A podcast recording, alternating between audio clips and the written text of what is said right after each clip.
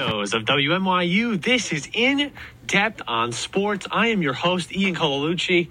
And folks, it's going to be a great show this week just because of the phenomenal weekend and week itself that has gone on this week uh, in terms of both college football, the NFL, huge weekend in MLB signings. We're going to talk about all of that. Uh, a lot of stuff to go through this week, um, but I'm really looking forward to it. Um, apologies for the delay. Uh, my class ran a little late, so I had to. Uh, run here, but uh, I'm glad we're all here. I'm very excited that we're going to discuss these things with you today. And I think the and also we uh, we have a guest this week. Uh, we're going to be joined by Mr. Spencer Pierce. He's going to be discussing with us this week his thoughts on college football, college basketball. He is a commentator for Syracuse University, works on Cuse Countdown and Citrus TV. He's going to be discussing with us both his thoughts on Syracuse basketball, Syracuse football, of course, but also, you know, his thoughts on this exciting weekend in college football, which we're going to get to, as well as his thoughts on the picture for college basketball going into the season. As we haven't really touched on the college game, you know, a lot this year, um, but I'm really excited to get into it with him. Uh, we're going to be discussing a lot of that today. So, uh, but I really want to start first things first with college football this weekend. I know usually we jump in with the NFL, but I thought this week it would be great to discuss some college football. And uh, you know what? First thing with the Michigan Ohio State game and the Alabama Auburn game, those two, I would say it marked one of my favorite weekends in college football over the last three or four years or so. And, you know, it's just because both of these two games, these historic rivalries. I mean, it doesn't get much bigger. I mean, you have a Michigan Ohio State uh, game where Michigan's in the top five for the first time in years. And I, you know, Ohio State's been a contender for the last 10 years, but they were upset by a team who really was sort of I, I, I, don't want to use this word indirectly, but it's sort of like they were shadow banned a little bit. You know, they were, Michigan has just, they've had these sort of mediocre good seasons that you wouldn't really expect from such a high powered blue blood organization. But ever since Jim Harbaugh took over, and frankly, in the 21st century, they have not managed to found really solid success.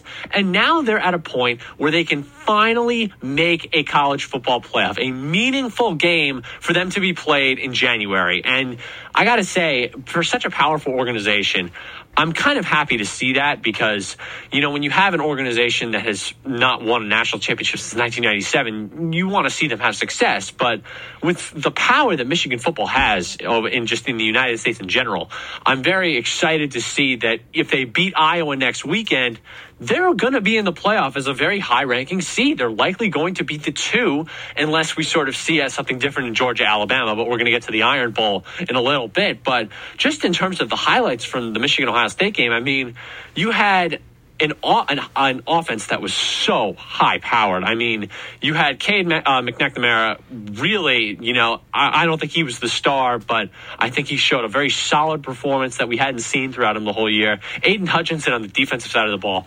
dominating. And of course, the real star, Hassan Haskins, with five touchdowns. I mean, it reminded me of sort of Jonathan Taylor's performance last week in the uh, a couple weeks ago in the NFL, where he pulled out five TDs. I mean, Ohio State couldn't stop him on the on the um, on the ground. I mean, he's a he's a senior, so I mean, he's not necessarily being, you know, he hasn't really had a chance to, you know, really show it at this point. I mean, he's sort of been in the background for Michigan football, but now this is sort of the year where he sort of had a breakout campaign, and I was really excited to see him have so much success against uh, against Ohio State this week. So very excited to see that. Now we're set up for a weekend where Michigan's going to have to deal with Iowa, who was ranked very highly at the top at the uh, once they were on that undefeated run, but obviously once they got to one loss, they sort of fell off the table, and then they lost another, and it sort of became a little bit different, but. I got to say, I mean, in terms of Big Ten football. Can we say they're back? I don't know. I mean, it, it's Michigan football is sort of like I think that's what's kind of been holding the Big Ten back a little bit because when you have such a high, powerful, or a powerful organization that doesn't have success when you're such a major conference, it holds the conference back in terms of its success. And you know, you have Ohio State doing well over the last few years. You have even Michigan State had had some very good runs back in the old days with uh, you know uh, just in back in the last five or ten years or so.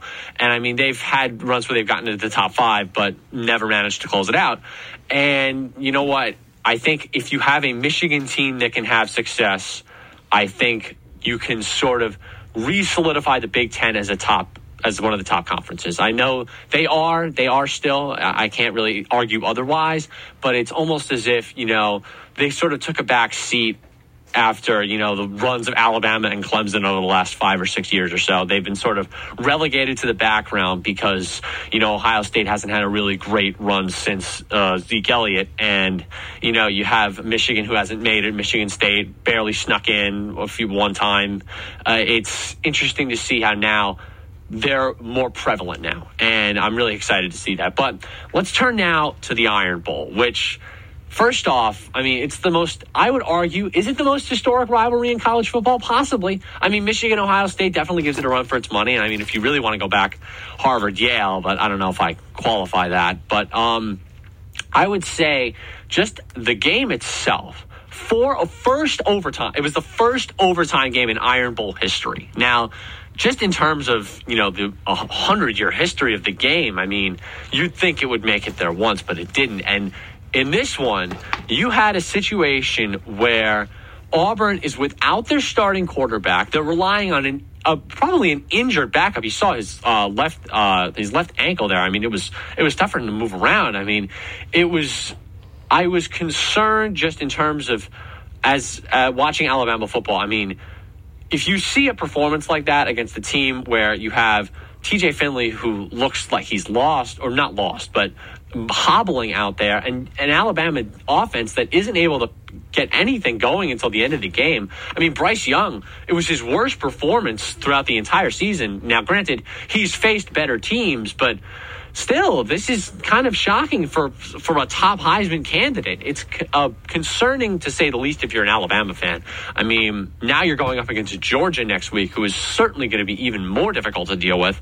And I got to figure, you know, if this is what's coming to the table from you know from Auburn or from Alabama as perspective, I mean, I'm concerned. I am legitimately concerned that this is going to be a quick exit or even and I think the real question is well we're going to get into that with Mr. Spencer Pierce when he joins us in a little bit but I think the real question is if they lose two games do they still get in and you know I think a lot of fans out there want to see Cincinnati in there I really do because you know when they're when you have an undefeated team from a lower power conference um, I think it speaks to the whole idea that you know, the committee itself, they don't look at these teams very favorably.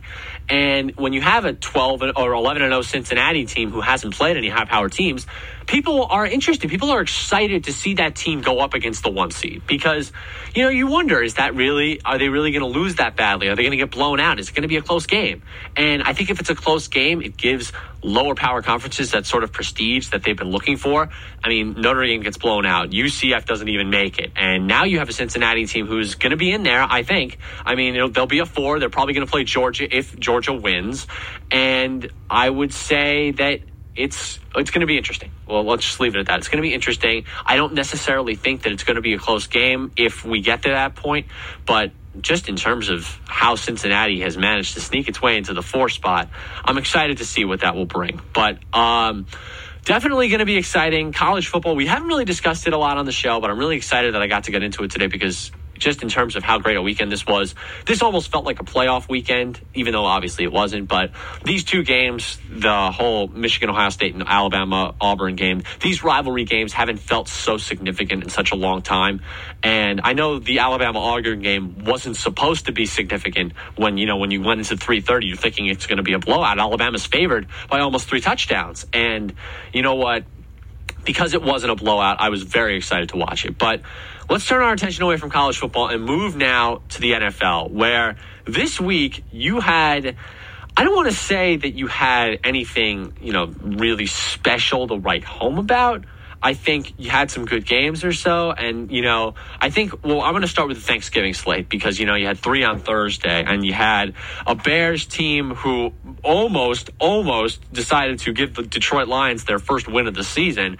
And, you know, if you pull out a uh, game winning field goal, obviously, but, you know what? It's it's concerning if you're a Bears fan to see that you're squeaking out against the Lions. But I mean, and you're also obviously, I think a lot of Bears fans are thinking about whether Matt Nagy is going to stay as their head coach. And I don't know if they're going to. Um, if they're going to keep in that direction, it looks like I think I personally think he's going to go, but I think if you're a Chicago Bears fan, you're questioning the legitimacy of the Justin Fields pick. Just I, obviously he didn't play. I know Andy Dalton was the quarterback there, but I mean, when you have sort of if you're in a position where you're at this in the home stretch of your season and your number one draft pick isn't playing at quarterback, I personally value that as either a it's an injury issue, which it is, but I also feel like when you're in positions like that, it's hard for me to not say that the quarterback is being tested in terms of how the fans perceive him. And not being on the field is automatically a number one concern. So obviously Chicago did pull it out and they went to four and seven, but I think the great game on Thanksgiving was really Vegas against the Cowboys. I mean, you had a situation where the last the, the potential winning field goal has to be attempted three times which eh, i mean hey third time's a charm. What are you what are you going to do? But just the sloppiness of the play throughout the game the penalties were flying all over the place. I mean it was i would say in i believe in thanks i don't know if they mentioned this in the broadcast but in thanksgiving history it was in terms of total penalty yards it was among the highest of all time. And you know, with two teams in this case who really are, I would say, among the better teams in each respective conference. I mean, Vegas, I know, obviously they've had internal struggles, and Dallas, of course, I think is going to run away with the NFC East. But these are teams where you'd think that both on the offensive side of the ball and the defensive side of the ball, they'd have really a sense of control over their offenses. But even with such an experienced coach like Mark McCarthy on the Dallas end, I mean, you're heavily reliant on Dak. Pre- they were heavily reliant on Dak Prescott in the game. I mean, it was one of his higher passing yard days. He had 375. Uh, the running game kind of shut down, but really the, the story for me in terms of the game was the penalties. And you know, when you have such sloppy play on both ends of the ball, it really speaks to a a bad football game, but B, a surprise in maybe how teams like Vegas and Dallas will likely make the playoffs in their respective conferences. But I think a more polished team in each of those leagues, maybe.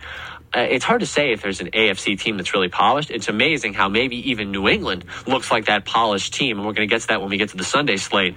But I think if they go up against these teams, against a Vegas or a Dallas in the first round, I think there's potential for early exits for both of these teams. I mean, Dallas has yet to show a postseason pedigree with this Dak Prescott Zeke core.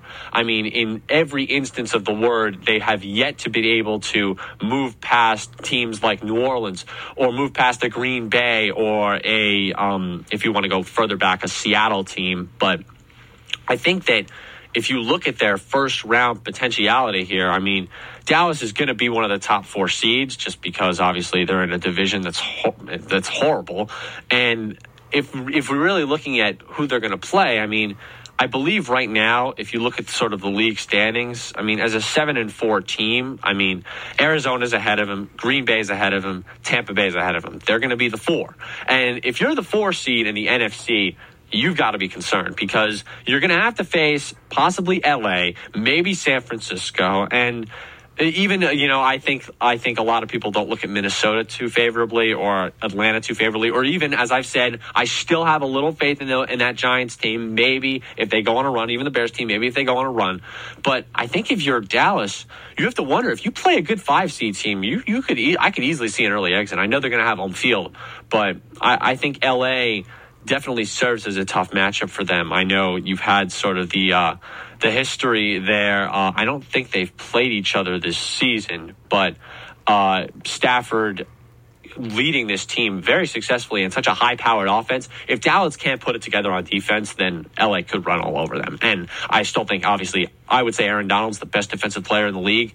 And if he can manage to break through the Dallas offensive line, which is solid, I would say, I think it'll be interesting to see if they take an early exit. But that's really the Thursday slate. I think Buffalo, you know, they ran over New Orleans. Um, I, think it just speaks to whole. You have Trevor Siemian back there. It's a sad state of affairs, but Josh Allen's going to take advantage of a mediocre New Orleans defense, and Trevor Siemian is not ready to pilot an NFL team. So it really puts the Saints in a difficult position. But turning now to the Sunday slate, uh, I would say, you know, you had, I think there are a couple storylines to focus on here. One, New England is not a pretender. New England is going to be, they could easily win the AFC East. I st- I'm sticking with the Buffalo prediction. I think New England is could easily face a five seed uh, just in terms of, you know, Buffalo's pedigree. I think they're probably on paper the better team. I think obviously New England, you had the better coaching, but you know, they're developing. New England is a developing team with momentum, and developing teams with momentums are the teams that that scare everybody in the postseason. I mean, if you go back to runs where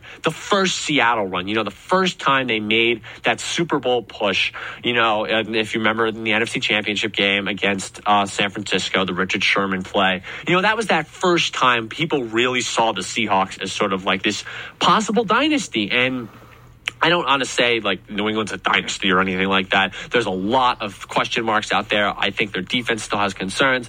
I think we still don't know if Mac Jones is going to be, you know, this phenomenal quarterback. He's a good quarterback, but we don't know if he's phenomenal. There's still some questions on the running side of the game. But as a whole, they put together a solid performance every time out there. And, you know, I think the question was when you went into this game against Tennessee this weekend, can New England beat a formidable opponent. And, you know, I don't know if Cleveland counts as a formidable opponent or even someone like, uh, uh, LA or the Chargers. When I mean LA, um, I know they beat them by three, but they were always close. I mean, they lost to Dallas in overtime. They lost to Tampa Bay by two. And now, you know, you have a tough slate. Now you're deciding you got to pull something out against a good team like Tennessee. And they did. They won by 23 when they weren't even favored. And just to speak to the whole performance of, well, Mac Jones was able to effectively pick apart the Tennessee secondary. I mean, he targeted, he made some good passes uh, throughout the game to a mediocre receiving core. I mean, who's their best receiver? Nelson Agholor? I mean, it, I mean, I know he didn't. Uh, Jakobi Meyers. It's it's tricky to say whether or not he has a great receiving core. And personally, from that standpoint, I I applaud his efforts. And more than that, I applaud Bill Belichick for getting the monkey off his back because you know, you just know everybody's going to go after him just because of his pedigree and the loss of Brady. Tom Brady and Bill Belichick are will forever be linked in, in a historical context. It's easy to see that they are essentially the sort of the I would say the biggest or most notable quarterback to head coach pair in NFL history.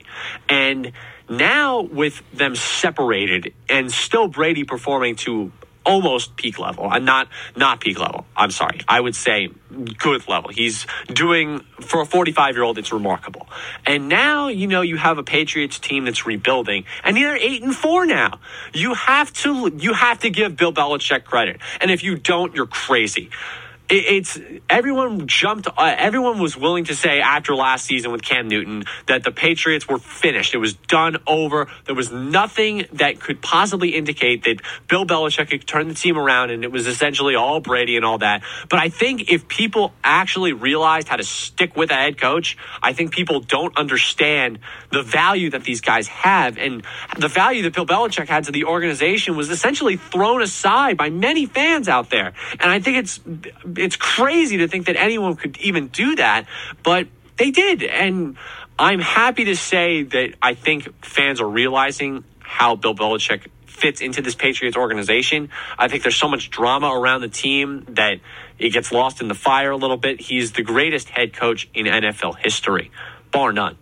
And I know there are arguments out there for guys like Lombardi or Tom Landry or Bill Walsh, but in the modern age, Bill Belichick, if Bill, well, I'll say this if Bill can prove a deep playoff run here with this New England team, uh, I, the sky's there's there's no argument that you could possibly say. If you can do it without your big star, I think that is sort of the the idea of you know that Bill Belichick could be disparaged in any sense of the word is beyond remarkable to me. But great win for New England. We're going to have to see how going forward. I know you got two big games against Buffalo coming up, and of course going out to Indianapolis uh, on a Saturday game, which is a little bit unusual. We'll have to see how the Monday to Saturday changeover affects them, but. We'll certainly see how that could be an interesting factor. But turning over to the other games in the NFL slate this weekend, I really think that you had the four o'clock game with uh, LA and Green Bay, I think that was the other one that stood out here. Um, you know, the whole thing with the toe with Aaron Rodgers, and I think just because you know he waved in front of the camera or whatever, and you know people were obviously thinking about, oh, he's going to be good for the game. Well, obviously it was all sort of ho hum. He's fine, and you know I noticed when I was watching that the way that Rodgers is able to lead his receivers is, I would say, puts him among a an elite class of today's quarterbacks, obviously. But I think just in terms of how when quarterbacks get older, they're sort of seen as sort of like weapons that aren't necessarily as effective. Rodgers is trying to pull off a Tom Brady here. He's trying to prove that with these effective weapons behind him and plus, you know, aging and sort of being he's been around when I say old, I mean like anyone who was around in the NFL before I turned 7 or 8 years old. To me that's that's an older player. And that and Rodgers he came around in 0, in 08 out of Cal and you know, he is still proving time in and time out that he is able to be an effective, you know, tar- uh, he's effective at reaching any of his receivers out there um, in terms of just, I mean, I know he has effective weapons, Davante Adams, but I know Randall Cobb came out later in the game.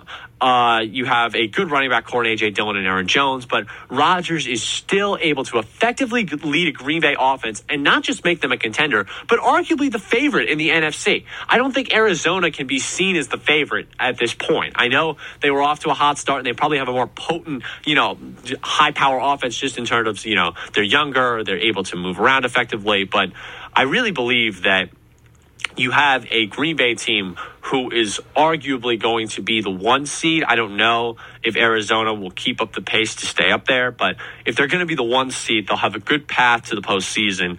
Uh, and I really think that it'll be interesting to see if they can get that first round bye and whether or not that's going to be effective in leading them to a deep run from in a Super Bowl berth, which we obviously haven't seen since 45 against Green against uh, Pittsburgh about almost 10 years ago. Pretty remarkable. Aaron Rodgers has not been to a Super Bowl in 10 years.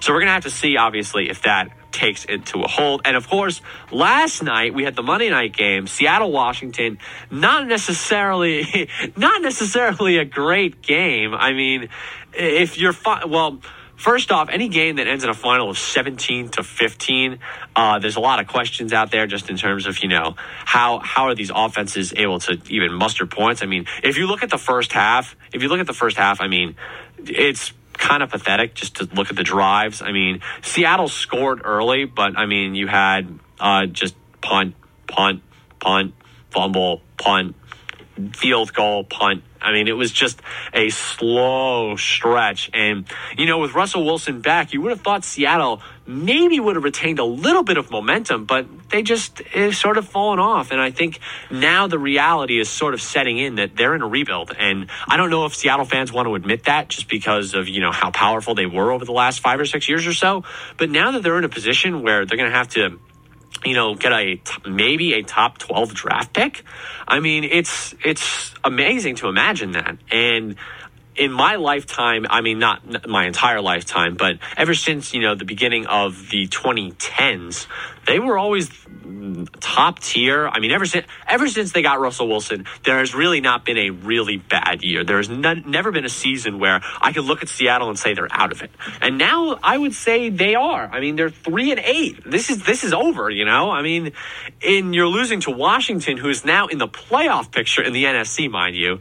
And if you look at sort of the draft order coming up it's I mean, obviously you have your standards. You have your Jets, you have your Giants, you have your Texans, you have your Jaguars, and now Seattle's fallen in there, which is pretty remarkable. But also, just a thing to point out in the draft order the Giants, the Jets, and the Eagles all have six of the first top 10 picks. And I mean, if you're a fan of football in the Northeast, like obviously many of our listeners are, I think you got to wonder. I mean, this is the potential for one of those three teams. If you're looking at the 2022 season, this has a potential to be a major game changer of a draft. I mean, it's rare you get teams with two first round picks in the first 10, with two, with two top 10 first round picks.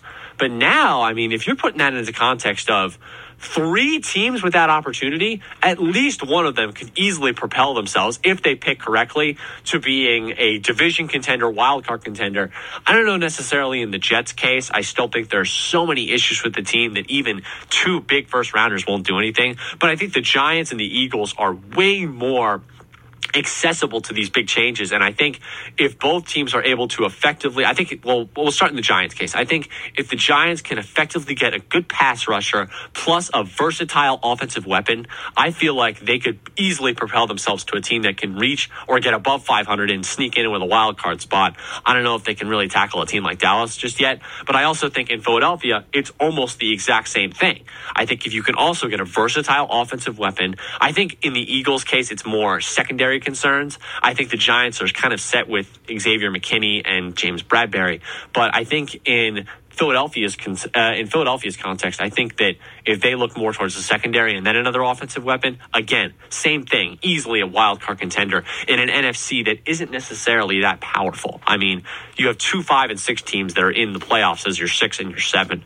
So obviously, we're going to have to look towards that. But as we wrap up our monologue here, we're going to move to baseball now to wrap things up before we get to our guest Spencer Pierce and with the lockout come well we're not going to say it's official yet but the lockout is drawing near. We're a couple days away. Teams are willing to spend and spend big.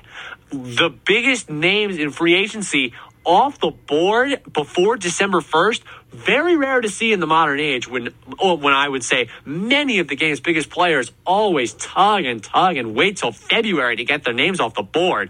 But now you have Scherzer and Seager gone. Scherzer a Met, three years, 130 million dollars. Seager to the Rangers for 10 years and 325. This is the if you're a baseball fan, hot stove, the hot stove has never been hotter. And I pers- you know, personally, you know, I'm worried about the lockout. I'm worried if they're going to be able to play in, on April 1st or spring training for that matter. But in terms of just the context of, you know, off-season news, this is how, what more could you want as a baseball fan? You have, I think, teams like the Mets, who have really shown that they, well, they're the big, the Mets in Texas have been the biggest, the Mets in Texas have been the biggest spenders.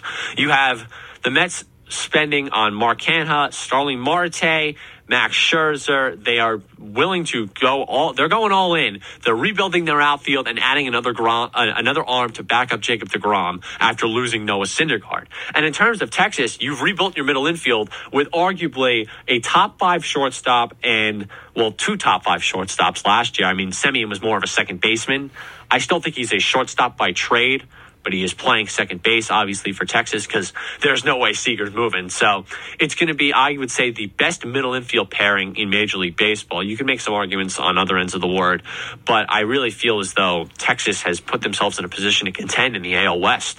I think now Seattle, also, uh, you didn't realize Robbie Ray, the AL Cy Young Award winner, goes to the Mariners for five years and $115 million. And when you're a defending AL Cy Young Award winner, you're automatically going to demand attention. And I think Ray, with his high strikeouts, you know, that really sort of sold Seattle as we need an effective weapon out of the rotation to give us 200 innings. And Robbie Ray was probably the best option for them. He wasn't going to demand as much as someone like a Scherzer in terms of annual value. I know Scherzer's a ridiculous 40 million out of the gate per year for the Mets, but uh, with Robbie Ray, I mean, it's a lot. It's a 20 million dollar cut for the defending Cy Young Award winner. And you know, I know we don't know if this is going to be if he's going to retain this kind of performance. We've yet to see it. Scherzer uh, Scherzer demands a pedigree. He has multiple Cy Young awards. He's a argue he will be a first ballot Hall of Famer. It's okay to imagine him getting this kind of value. Robbie Ray, not so much. But it'll be interesting to see whether or not the AL West is co- as competitive as we think it's going to be.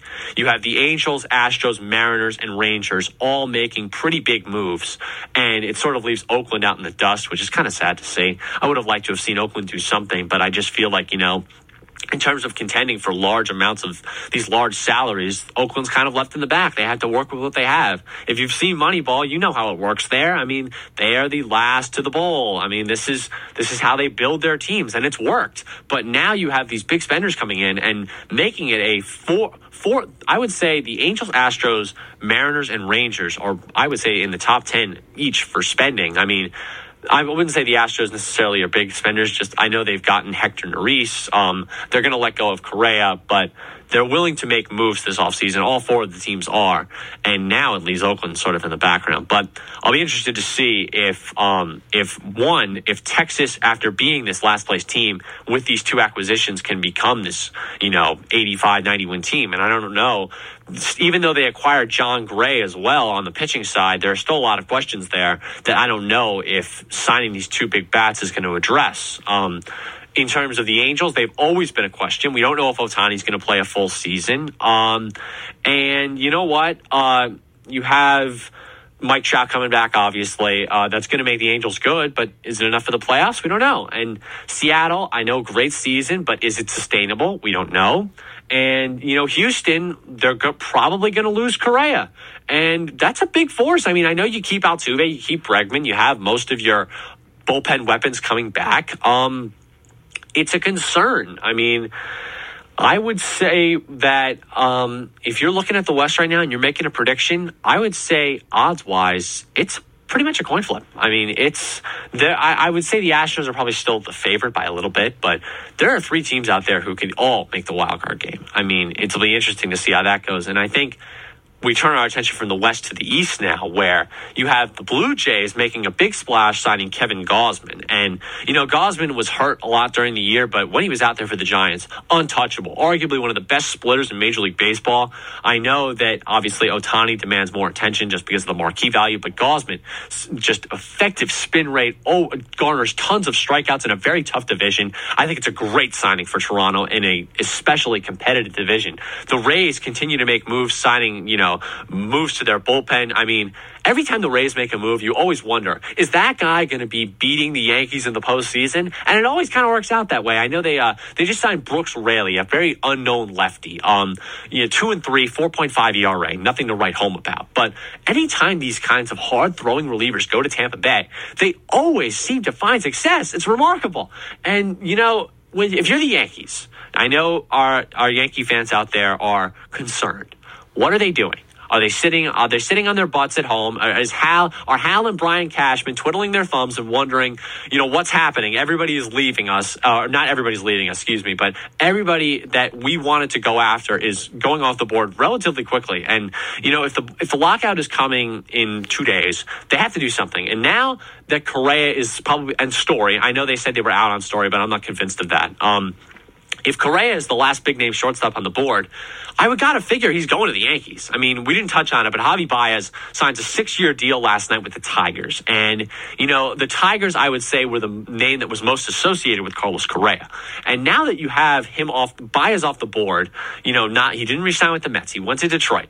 And now you have Correa and Story left. And if you're the Yankees and your fan base is clamoring for you to make a big move, well, this is it this is it, folks. This you have to sign. Do you have to sign him? Yeah, I think you do. I mean, if you don't, what are you left with? Are you left with signing Andrelton Simmons to a deal? Are you left with, you know, going with the minor league system, going with a guy like Volpe or Peraza? These guys I don't think are ready yet. And if you're will if you are saying you're going to make a big move, this is it.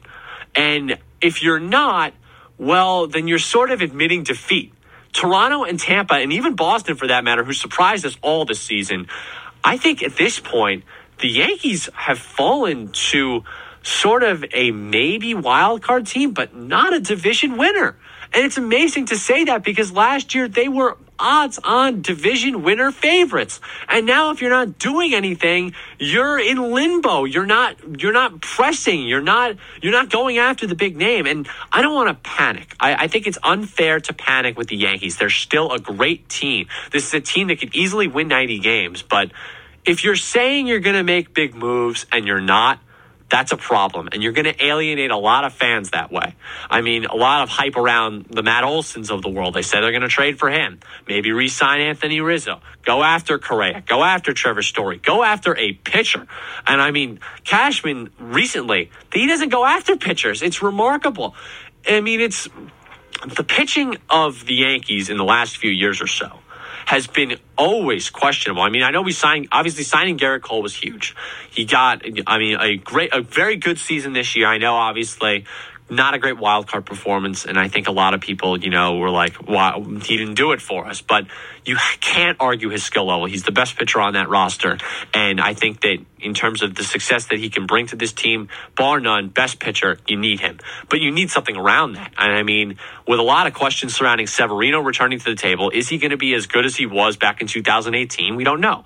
And you also have guys like Luis Gil and uh, and Jameson Taillon and Domingo Germán, and you have these names where it's like there's always huge upside, but every year the upside is never really fulfilled. It's maybe fulfilled for one of the three guys, but never the whole slate. And I know you have a dependable lefty out there in Jordan Montgomery as well, but you also have a bullpen that clearly needs to be addressed. Chapman is not the big game closer that we need. I mean, it's it's sad to see how the that smile that you know if you watched if you watched the ALCS in 2019 or the ALDS in 2020 or you know any moment where Chapman has given up a big home run there's that sort of look he has on his face that as a Yankee fan you're sort of melting into your couch or chair wherever wherever you're sitting and you're wondering what has happened to this god of a left-handed pitcher who you could argue is a top 5 all-time left-handed reliever.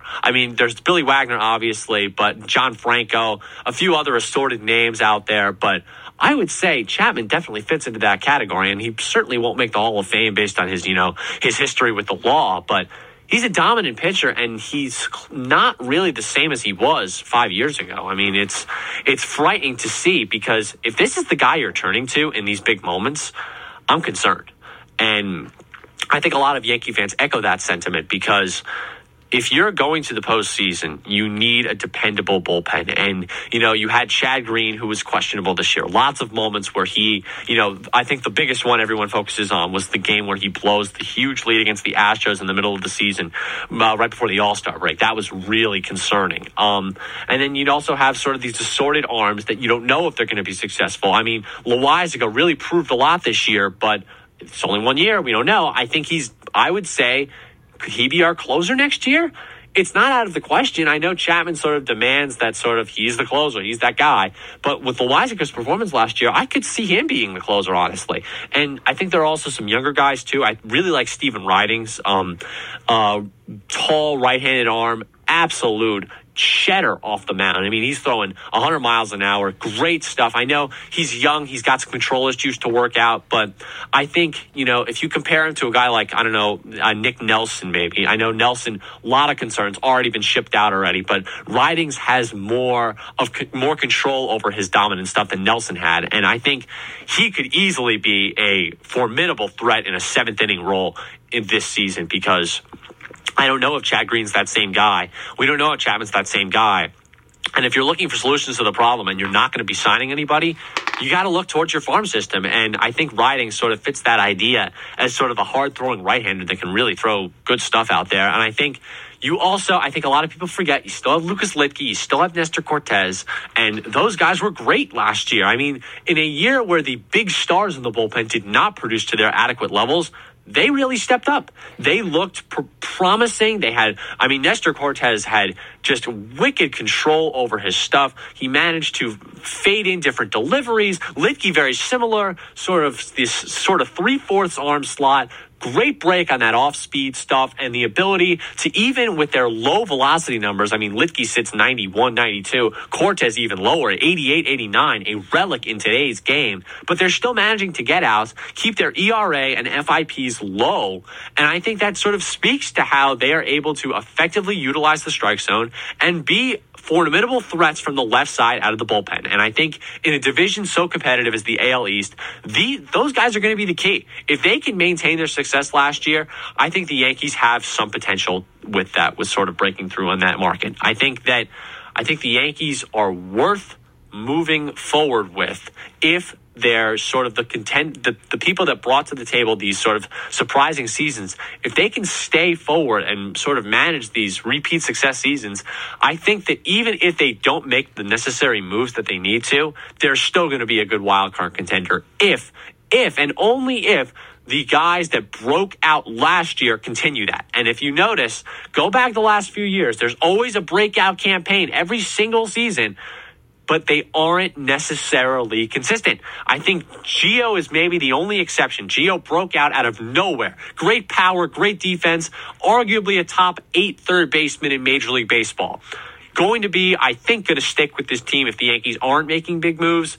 If they aren't, if they are going to make big moves, I think he might go. But if they aren't, he'll stay, and I would say be a great threat on the left side of the infield. And you know, he was a breakout campaign star, but now if that's your only breakout, you know, consistent success, who's left? I mean, you had Clint Frazier, who had a great campaign a few years ago, but didn't maintain that kind of success. You have Aaron Hicks coming back from an injury. Again, had a good season a few years before. Don't know if he can maintain that consistency. Uh, Luke Voit led the league in home runs in 2020, couldn't stay on the field in 2021. There are so many concerns out there with this organization that I feel as though if you're going into this season as a Yankee fan, you got to be at least, I would say, your the wild card has become the goal, not the championship. And it's sad to see that the Yankee organization has gotten to this point, and I'm worried as a fan. But on the other side of the ball, if you look at Queens, as we wrap up here before we go to our guest, I think if you look at it in terms of sort of the whole uh, no manager and still signing Max Scherzer. I think that that's pretty remarkable to see that Steve Cohen has demanded this sort of attention for the Mets. And I think that if you're in New York right now, the edge goes to the Mets. And it's a sad statement when that, and anytime when you say that kind of thing, but if that's the point there, I, I don't know. It's pretty remarkable to see it that way. But we have a guest to get to, uh, and it's going to be Spencer Pierce. She's going to be talking college football, college basketball with us today. We'll be right back after the break. Joining us next, Spencer Pierce. We'll be right back.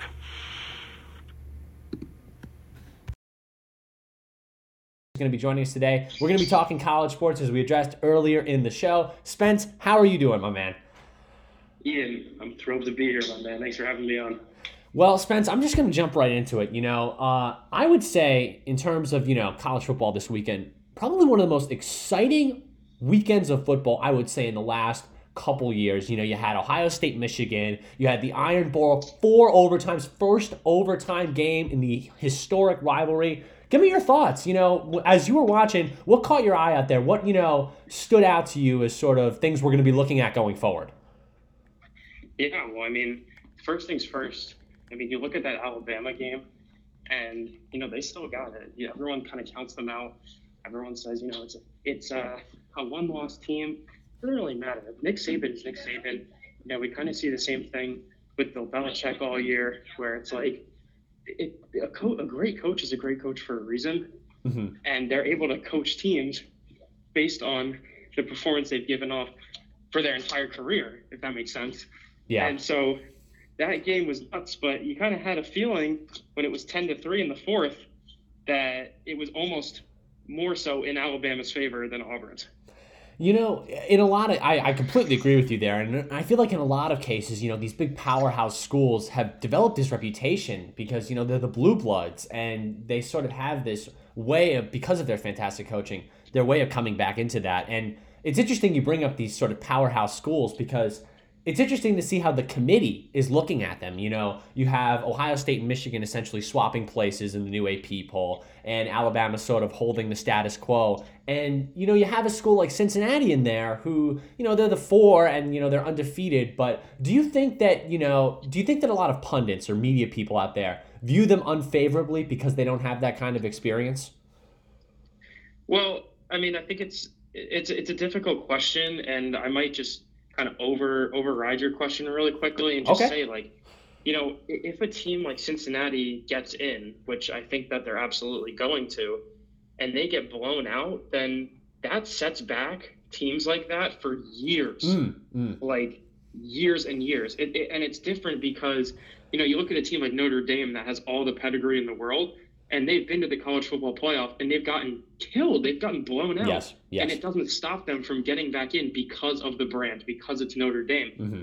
And you look at a team like Cincinnati that's kind of a representative of, you know, a kind of last year, they were a little worse, but Coastal Carolina or a mm-hmm. team like BYU that yes. yeah. doesn't have that big brand. But, you know, like I said, if Cincinnati gets in and they get clobbered, then that sets back smaller teams for a, a, very long time coming. Yeah, and, and, you know we've had experience. You've said you know we talked about a lot of this uh, last year. Coastal Carolina, great run, didn't really, you know, get the whole recognition. They finished outside the top uh, top ten, I believe. But do you? Uh, I think you know a good comparison is maybe UCF, Central Florida. I think a lot of mm-hmm. fa- uh, I think a lot of fans out there would really like to see schools like that get their shot. And you know, I want to you know coming from you know you come from a, a school that isn't necessarily known for football, but in terms of the impact, well, you know, unfortunately, you know, it's a it's a basketball school. Let's be honest here, but you know, and even so, yeah, uh, it's it's interesting that you when you think about it, it's I'm curious to know from a school perspective. You know, you're coming from that sort of. Do you think that it impacts the school significantly? You know, in terms of in terms of like you know the impact on the program, the school itself. How do you think people like that see a fantastic performance? Is it really notable, even if they get clobbered? What do you think the impacts are there? Yeah, I mean, I think when it's it's difficult to speak from my perspective because Syracuse football is, you know, a bunch of idiots running around with X's on their helmets. Um, so that's tough. But I mean, I'll take I'll take us into account. Like they were supposed to Syracuse was supposed to win two games this year, and mm-hmm. they doubled that and more. They won five. Um, and you know, every every game the the student attendance was bigger and bigger. And really, the wow. Clemson game, the the Clemson game, there were three overflow sections. Wow! And it was the biggest student football crowd they've ever had. Wow! And so you look at, you know, not even so much the team, but a guy like Sean Tucker that was in Heisman talks for a while. Right. Um, you know, an exciting player can bring so much to a school and a community. And I think that you know, you look at a team like Cincinnati it, that's a huge that's a huge uh, uh, way to kind of um, rally around uh, uh, something like that because you know now Ohio State that doesn't have a chance to get into the playoff, mm-hmm. all those Ohioans or whatever you call them out there, yeah, yeah, they have another team that they can root for, and right. it's kind of like a, a, kind of like a um, I don't know, you just kind of a root by association. Yeah. If that makes sense. Yeah. And it's it's good it's good for these small schools, but mm-hmm. you know, I hate to be a pessimist, but like I said already, they get in and they don't and they lose. It is the, the football the college football committee is going to hear it for a very long time. Yeah, and you know what? It's there's a, such a double standard in there. You know, with fans pushing them, and then you know if they get blown out, it's a bad look for them. So definitely going to mm-hmm. be a lot to watch as we go into championship weekend. You know, you have Georgia, Alabama, you know, you got Michigan, Iowa. Uh, of the big slate going into championship weekend, is there anything that catches your eye sort of as something to watch? Or is there something, you know, uh, in terms of some of the games, maybe the ACC championship game, Big Ten, or Big 12 actually. I think Baylor, Oklahoma State going to be very exciting as well. But in terms of, you know, the big the big 5 the, the Power 5 conferences, of those 5 games, which one stands out to you as the most exciting to watch? What are we really looking for out there? Yeah, I mean, I hate to hammer it into the ground, but I think you know you look at Georgia, Alabama, and all their history, and you, you can't say it's not that game. And you know, I'll, I'll pose a quick question to you. We'll have a, a, quick maybe debate here, depending on what you say. Sure, sure, yeah. How how much or how little does Alabama have to lose by to still get into the playoff? Because my answer is, if Alabama loses by a touchdown or less, they still can get into the playoff. You know, I would personally say that if I, I would say if they lose by a significant margin, obviously they will not make it. But I would say that that margin is a little bigger than you might think. I would say even if it's a 10 or 14 point game, I think the Alabama, Whoa. yeah, you know, it's a little controversial, but I'm thinking in terms of sort of the pedigree that they have. If it's a game where you know games like this, where if it's in the fourth quarter and it's a tie game throughout the whole way through, and then suddenly Georgia puts up a 10 spot in the last five minutes or so. I think the committee will look at that still favorably. I think it I think it really depends on sort of how the other games go. But if it if everything goes in Alabama's favor on whatever they can't control and they only lose by 10, I think there's a very good chance that they could possibly get that four spot out there.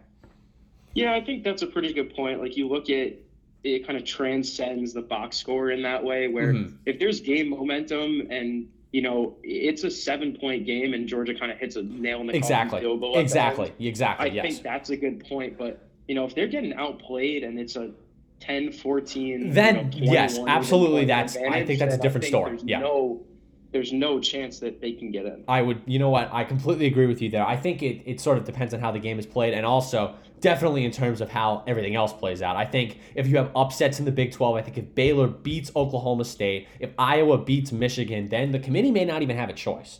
But we're going to have to that's, see. That's a good point. Yeah. yeah. Uh, and we're going to have to see. Definitely very exciting. But we're going to turn our attention now to the second half to college basketball, which, you know, being up, uh, being up north, I'm sure it's a little bit more exciting for you there. But uh, I want you know, yes, absolutely, and you know, uh, you know, from our personal uh, relationship, we of course, you know, you're a big Syracuse guy, a big Kansas guy as well, and whoa, yes, whoa, whoa. yeah, uh, but we uh, we want to talk a little bit here on sort of you know, last year was a bit different. You know, you had sort of a sort of one-off kind of tournament. There were a lot of different factors that went into it. You had a game that, you know, was forfeited because of COVID reasons. I want to know, just in terms of the excitement surrounding March Madness, being, you know, fans of these big teams, what are you looking at just sort of like what are you looking forward to about March Madness this year? Do you think, you know, are fans looking at it as sort of like this is the real tournament or is this sort of like we're still not there yet is this sort of like uh, still not really full back to college basketball like we've seen in the past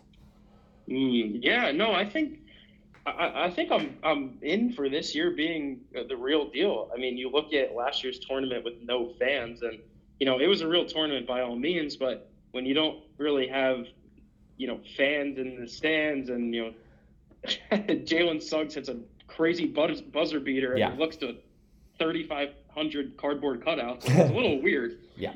Um, I think I'm all in this year. Yeah. It's it's got to be real. Um, every sport basically is back to how it was, mm-hmm. um, and I think there's a lot of excitement. I think this year more than ever, there's a lot of uh, top-heavy teams. Yeah, I think absolutely. Um, you know, you look at the the matchup we just had the other night, Duke Gonzaga. Right and you know obviously Purdue powerhouse, um, mm-hmm. Arkansas, Kentucky. Yeah, uh, it, it's going to be a lot of good teams at the top, but I think with that there's a lot of parity as always in college basketball.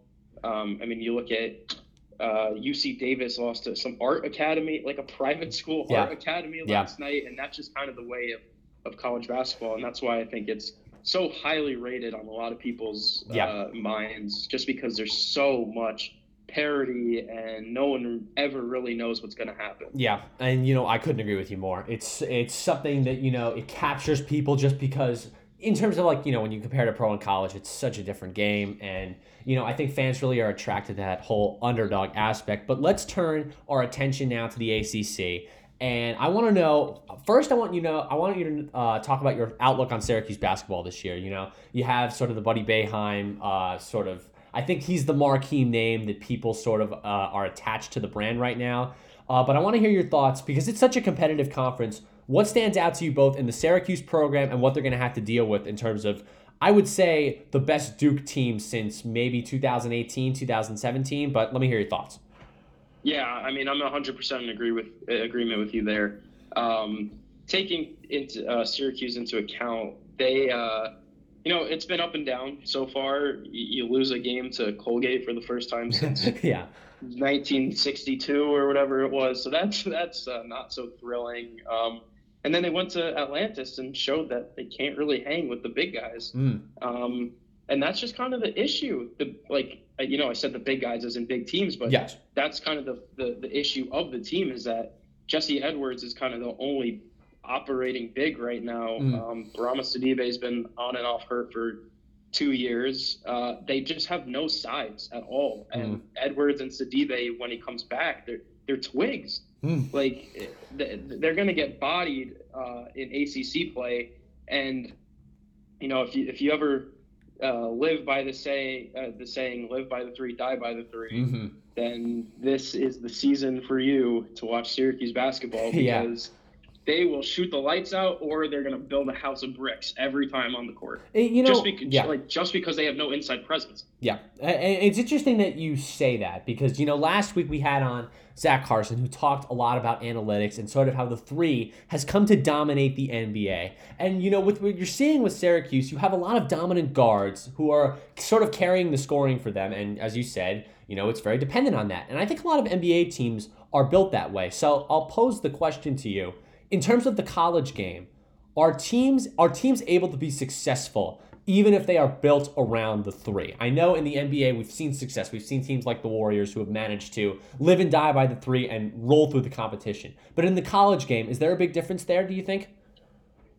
Uh, yeah, I mean, I think especially now because the NBA kind of drafts on uh, body frame and, and potential as opposed to kind of performance.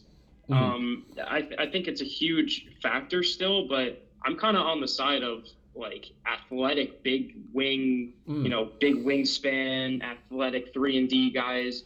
Um, that that can get you further, and you kind of take into account like the mentality of you put four guys on the court that are good at everything but not great at one thing, and I think that's kind of the recipe for winning a national championship. And we've seen that with a bunch of teams you know, in in the past, you look at Baylor that just won the national championship right. last year, right? And you know, Davion Mitchell, great defender, you know, great three point shooter, good at everything else. Mm-hmm. Um, Jared Butler, just all around really, really solid in everything he does. Um, uh, Jonathan Tchatchoua, uh, he's huge. Yes, and yes. he still does everything well. He, he passes well. He shoots mid range well, mm-hmm. and that's just kind of the the blueprint for I think college teams and now I think in, the next few years we'll see NBA teams yes um, kind of take that mold of just really big, athletic, tall wingspan guys mm-hmm. that spread the floor and do every single thing well, as opposed to you know just uh, your uh, Joe Harris guy that yeah. sits in the corner shoots threes like right. myself. Mm-hmm. Well, it's you know when you say that it makes me sort of think about the teams that are doing that or are producing the talent that goes to the NBA because they're built around that kind of talent. And you know, when you mentioned uh, you mentioned earlier about sort of this top heavy aspect of of the, the league this year, and I want to know just when we get down to March, obviously we're a few months away, but are, do you think there's room for more upsets this year? I know last year was extremely, you know, in the first couple rounds, a lot of, you know, a lot of questionable, uh, a lot of questionable uh, games out there. But I want to know is this a tournament that you see as being more unpredictable this year, or do you see it being more along the traditional lines of what I would say maybe four or five years ago? Uh, I mean, I think it's tough. I think it's kind of a crapshoot, honestly. Uh, the, I think the, the worst thing, obviously, is filling out your bracket because right. you want to do chalk all the way, and next thing you know, uh, the School of Art is beating Gonzaga, and your whole bracket's in flames. Right. I think eh, you know in any year it can fluctuate. I'm not 100% sure about this year, but I do have uh, more confidence in the top teams this year, top 10 to 15. Mm-hmm. Um, I think are, are really going to be able to do it this year. And, you know, we say that every year, but you know, it's true. It's true. Yeah. Uh, you always want to pick the upsets, but you look at the Elite Eight and the Final Four, and well, not maybe not so much the Elite Eight, but the Final Four. It's it's generally the top teams, right? I mean, right. It's yeah. traditionally the one and two seeds. You you kind of don't see threes or, or really anything lower than that. Right. It's I don't know if as a fan I would be as excited about that, but I think that's sort of what drives sort of that whole first and second round sort of like upset factor that everyone really tunes in for. You know, when you have 12 5 upsets or 13 4s, it's almost like, you know, I think fans are more interested in the tournament when it happens early on. But you know what? I think you make a really great point in sort of the idea of the first round being the place for upsets. And really, at the end of it all, it's really, you know, these sort of blue bloods that are in the finals. I mean, even think about UCLA. I mean, you know just as well as I do. I mean, they were an 11 seed and they made the finals, but still, you know, that sort of program that now we're looking at them as, oh, clearly a top five team, even though none of the polls going into the tournament really, you know, saw them as really a potential, you know, wild card in the tournament. But well, first of all, Spence, thank you very much for joining us. But we're actually going to wrap things up here with a couple of rapid fire questions. Uh, just Whoa, sort of. All right. Yeah. So we're going to dive. Well, it's going to be a little college, a little, uh, little uh, college football, a little college basketball. I want to know first instinct, some predictions here. So first off, top four teams. Is Alabama in there? I'm going to say they're gonna they're gonna lose that game to Georgia by a field goal, and they're gonna get in. Really? Okay, so that puts them. I would say that puts them around a four. Okay, very interesting. Uh, second thing, also uh, another football question. Uh, bowl games this year, uh, New Year's Day games. Uh, are we seeing a team from the Big Ten winning in that first game? Ooh. Man. It's it, you know I, I, I say that because it's it's like no, uh, yeah I'm gonna I'm gonna say yes I think really the Big Ten's been been through a lot. Mm-hmm. Um, this is their year. This is their year. Yeah, we'll see about that, mm. but I, I don't know. It's a, it's a really tough division, uh, a conference rather, and uh, they just kind of eat each other up every week. So right. I think they'll be okay. Really? Okay. Wow. Interesting. Okay. Uh, then we're all right. Moving to basketball a little bit. Uh, Syracuse playing team or automatic bid, or not at all. Aye, aye, aye. Uh, I think you know if I'm you look say... at yeah Lunardi, I know had him as a first four in team, but that shifted a little bit. Well, let me hear your thoughts. Well, listen, Syracuse thrives when they're an 11 seed. So yes, gonna, very true. Say, yes. I'm gonna I'm gonna say they get in. I think the ACC uh, towards the bottom is a lot weaker than it's been. Mm-hmm. Um, you know, Pitt really bad. Um, Louisville decent. Virginia was ranked. They lost to I don't even know who a bunch of teams. Uh, I think they're gonna get in uh, with no sweat, but mm-hmm. I don't think they're gonna be any higher than you know a seven. Okay. Yeah, right. six would be nice. Yeah, yeah, it would be nice, but is it realistic though? Time will tell. Yes, yes. out in March. Absolutely. And uh, last thing, uh, over under on one seeds in the Elite Eight. I'm putting it at three and a half. What do you think? Oh, I'm going over. I, mm-hmm. I think I, I don't think I can contradict myself because I said the top is so top heavy. Right. Uh, and I think, you know, I can name three right now: Gonzaga, Duke, uh, and Purdue mm-hmm. that I think get in. Really, get in there yeah, very easily. I know it's like you know I, I put it at three and a half, obviously, because it means that you know all four get in. You still you really do see it that way. Yeah, I, I do. Okay. Um, yeah. Uh, and, uh, yeah. Yeah. you know, I, I, just because you know when we were talking about top heavy teams, it's interesting to think about. You know if you have an Elite Eight that is sort of presented this way, uh, I wonder if fans will be as interested, even though it's not necessarily, you know, if we don't have any necessarily any Cinderella stories. But we're gonna have to see. Spencer, we really appreciate your time. Thank you very much. And uh, before I let you go, uh, gonna ask you a quick thing. As a Yankee fan, just as a side as a side thing, are we excited for the season? Off season, they haven't really done anything. What are your thoughts there? Uh, hmm. Well, I was I was excited, uh, and then this morning happened. Yeah, right. Uh, now, as you, if you're listening on Tuesday, this morning does refer to the Max Scherzer move going to the New York Mets, and uh, obviously that was a big issue there. Uh, any more thoughts on the Yankees there? Um, I don't know. They got to wake up, man. Yeah. They're uh, if if I if I wake up tomorrow and Andrelton Simmons is the Yankees starting shortstop instead of Corey Seager, I think we're gonna have a big problem. Yeah. to call in and yell. Yeah. Uh, you know what, Spence? I I will be yelling. I will be yelling just as much as you will. Well, Spencer, thank you for the time. We really appreciate it. Uh, loved having you.